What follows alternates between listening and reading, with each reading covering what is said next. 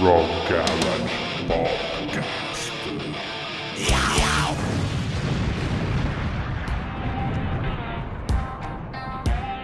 Il professor Garage è docente di storia del rock all'Università della Musica, ma la sua cattedra non è in un prestigioso ateneo, in qualche rinomata facoltà o vicino a qualche polverosa biblioteca. Il rock è nato e cresciuto negli scantinati più decrepiti e sui palchi più fumosi, quindi le lezioni di questo particolare prof si tengono sulla strada dove, in perenne viaggio sul suo furgone sgangherato, è immancabile testimone della storia del rock.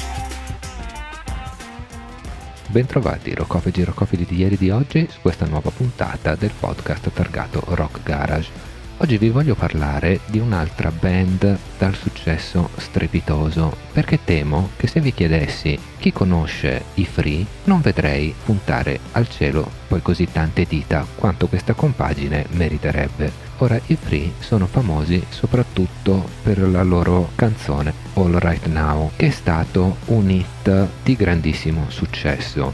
È stata prima in 20 paesi. Pensate che nel 1990 aveva già raggiunto 1 milione di riproduzioni in radio e nel 2006 è arrivata addirittura a 3 milioni. Ragazzi, 3 milioni di riproduzioni in radio vuol dire quasi 200 passaggi al giorno per 36 anni, un brano che non possiamo dimenticare. Quindi, per chi non avesse ancora capito di cosa stiamo parlando, ve ne faccio sentire un pezzetto.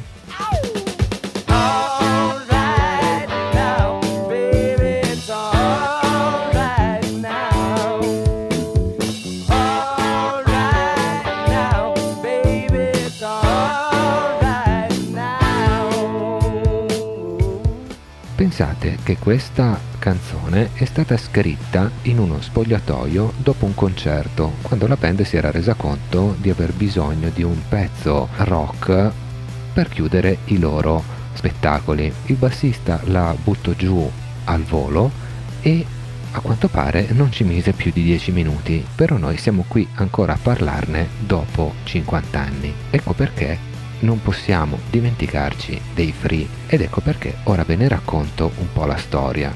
Si sono formati a Londra nel 1968 con membri giovanissimi. Pensate che il bassista Andy Fraser aveva soltanto 15 anni, il chitarrista Paul Kossoff 17 e soltanto il cantante Paul Rodgers e il batterista Simon Kirke ne avevano 18. Ebbero una carriera folgorante e già nel 71 ebbero il primo split.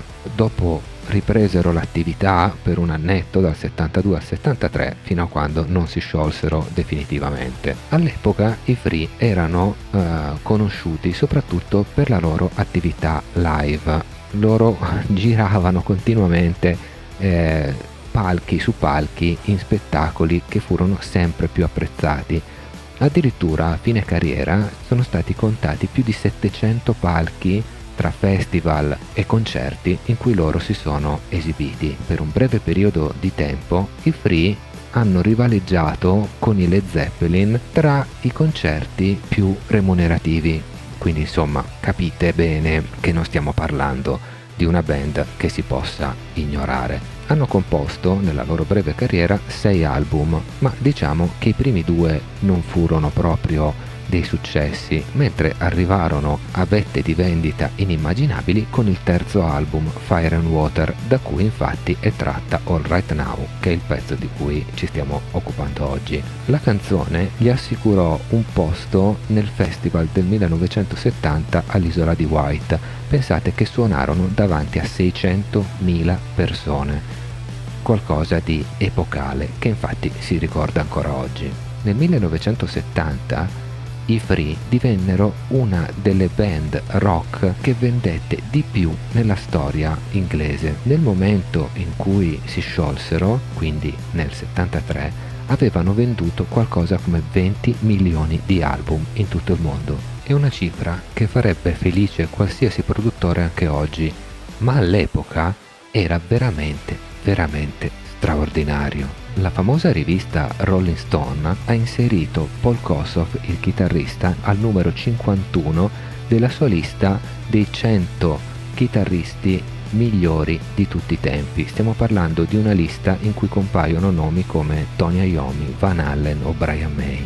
E vi do anche un'altra curiosità: una Fender Stratocaster del 1957, posseduta e suonata da Paul Kossoff, è stata poi comprata dopo la sua morte da Dave Murray, che è il chitarrista degli Iron Maiden, che l'ha usata dall'inizio della sua carriera fino al 1990. Paul Rodgers, il cantante, anche lui è stato accreditato della posizione numero 55 nella lista dei 100 migliori cantanti di tutti i tempi. Freddie Mercury, mai abbastanza compianto cantante dei Queen, era solito apprezzarne lo stile aggressivo, tanto che Paul Rodgers venne scelto poi per suonare con i Queen, con cui ha composto anche un album. Insomma, tutte queste informazioni che vi ho dato vi fanno capire perché questa pagina della storia del rock non può assolutamente essere dimenticata. Stiamo parlando di grandi musicisti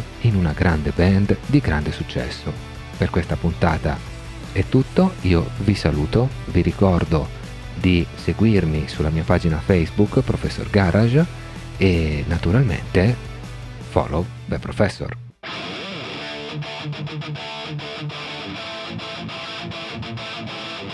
Rock Garage Pop.